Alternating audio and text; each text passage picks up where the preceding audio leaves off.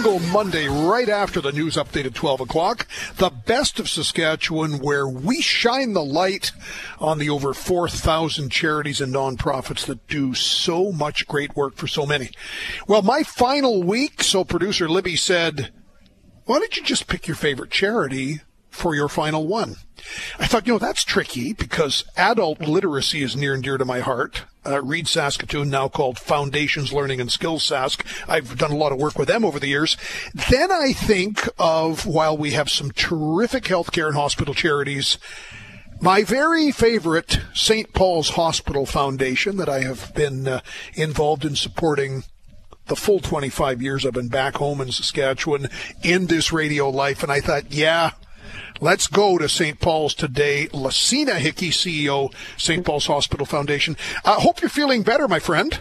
Um, I'm on the mend. Good. Slow but sure. It's uh, yeah, it's it's coming. I'm sure. oh, good. The, the big event, which is still my very favorite event of the whole year, the mistletoe ball was on. This is why I knew you were yes. miss, missing in action. Um, yes. That was on uh, Saturday night, and of course, you raise so much money every year uh, for the foundation on that. Um, the numbers now, like mistletoe, you're getting back to the kind of attendance you used to have pre-pandemic? You know, we are. We welcomed over, I think it's close to 220 people on Saturday. Well, maybe 219 because I wasn't there. um, but you know, the community has just been so gracious in, you know, welcoming the, the event back. And over its, the course of its 34 year history, we've raised $4 million uh, for St. Paul's Hospital just with that event alone. And so, you know, for everyone who attended, or maybe you bought a mistletoe basket or you sponsored the event, we're just so very grateful. That's awesome. Um, I, my work with you started, in hmm. fact, be, before you were the, the CEO, uh, yes. you were one of the very hardworking staff at the office doing some great development work. Uh, the Gormley Gathering, which we put together for those years, and uh, yeah. uh, that was just a, mo- we, that was, of course, Prostate Men's Health, the Dubé Center um, for uh, Urology. Um, you continue to do some amazing work on the urology front. You know, we do. Um, what the Gormley Gathering helped us to do was, I think, bring an awareness and appreciation for the work of the Dubé Center. So the Les Irene Dubé Urology Center of Health at St. Paul's. Um, you know, the support of that event helped us to, you know, um, launch some really not only important, you know, points of healthcare delivery, but also some important programming. So if anyone's ever gone through um, the Urology Center of Health, uh, they probably had the support of a position called the Nurse Navigator. This was something that didn't exist um, about 10 years ago. And then so it was actually St. Paul's Hospital Foundation and the community came together to pilot the program. Uh, we proved the model to the SHA. Uh, they saw the value of it. They adopted it and we've gone from one nurse navigator to I believe 2.7. So this person is really helping people navigate that healthcare system, make really difficult choices when it comes to treatment options and help them understand what their healing process looks like at all. So it really is that holistic approach that St. Paul's is known for that our community helps us to make possible. And of course, the Gormley Gathering uh, had such a huge impact on as well.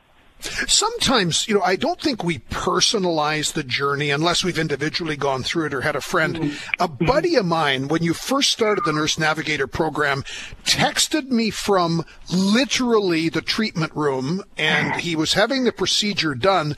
And he said, I've never experienced anything in my life like, and he named the nurse navigator. He said, she is absolutely incredible. And it was weird. I'm looking at my phone thinking, wow, this does change things.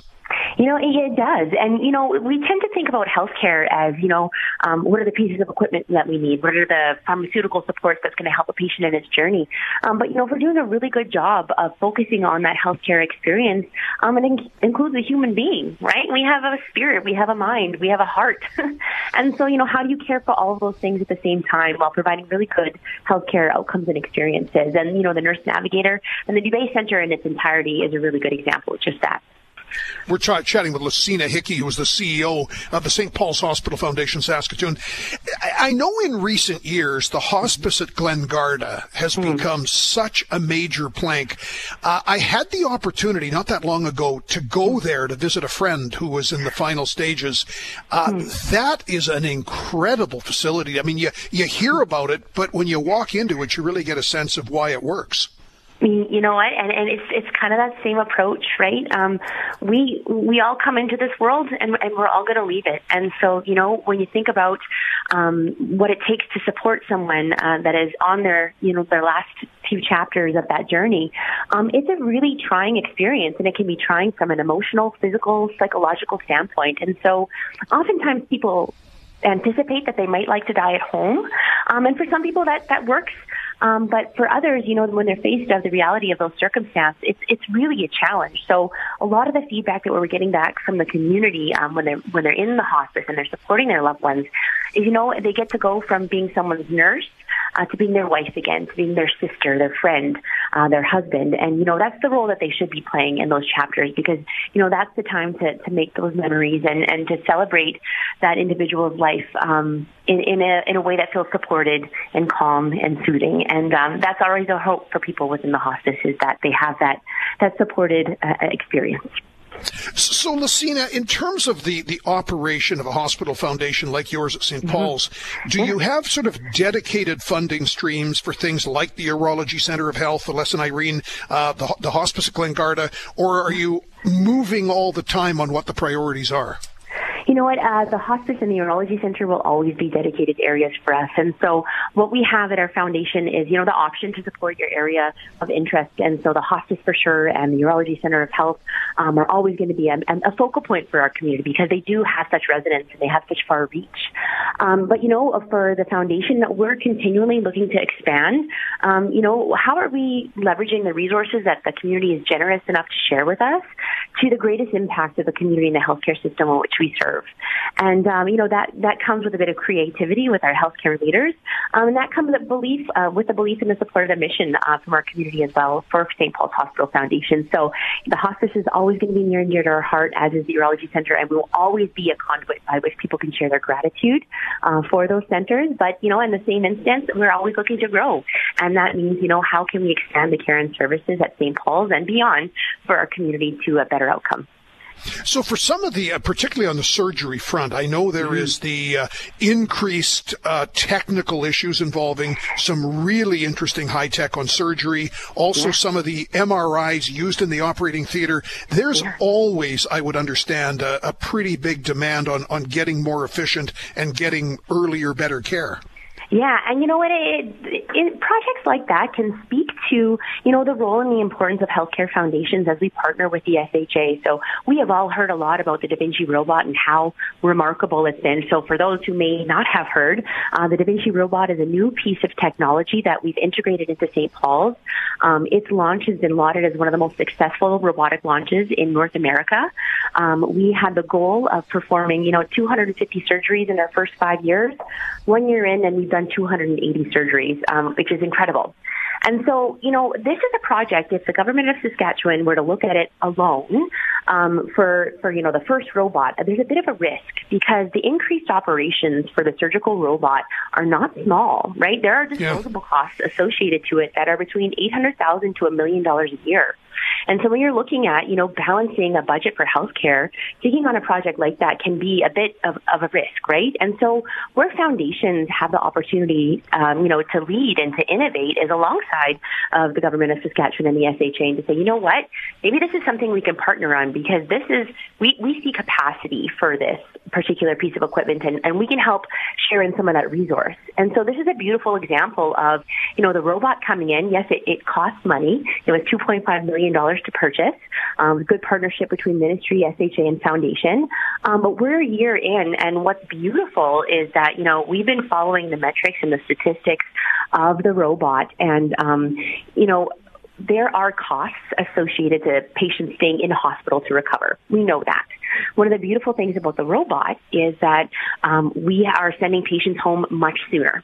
So there is a case where there was, I think, a thoracic surgeon. I think it was actually on your show, uh, Dr. Yeah. Demetrius Katsinos. Uh, he talked about sending a patient home 13 hours instead of 13 days later, which is remarkable. And if you look at the average cost to care for a patient recovering from surgery overnight, it's about $8,900. So if you take a look at the cost that we've saved over sending patients home sooner, we've actually covered off those increasing disposable costs at the same time delivering better patient parent experiences. So it's really a win-win and a really beautiful example of how, you know, foundations can work alongside the SHA to innovate towards better patient outcomes and then help us to, you know, um, systemically improve the way that we're able to deliver care in, in that healthcare system. Lecina Hicke, CEO of the St. Paul's Hospital Foundation, Saskatoon. Uh, you remain one of my favorite people I ever bump into, and I just wanted to give you a shout out and thank you for all of this. Of course, we always on Best of Saskatchewan say if somebody wants to do something to help you, uh, what's the easiest, best coordinate for them to find you? Yeah, you know, uh, you can visit us at www.sph, as in St. Paul's Hospital Foundation.org. Um, and, you know, give us a call at 655-5821 and uh, we'd be happy to chat with you about some of the things that we're working on and the differences we're trying to make in the community. And John, I just want to thank you. I'm, I'm honored. I'm flattered um, to, to, be your last feature and um, just say thank you and congratulations for your career and, uh, you know, the conversations that you've helped inspire in our community. I'm just, I'm grateful to you. Well, thank you, my friend. We'll see you soon. You bet. Thanks so much. Lecina Hicke in Saskatoon, CEO, St. Paul's Hospital Foundation. Yes, in a clearly self-interested, uh, what do you want to do on the last best of Saskatchewan? I want to talk to one of my favorite charities and one of my favorite people. I'm Gormley. This is 980 CJME and 650 CKOM.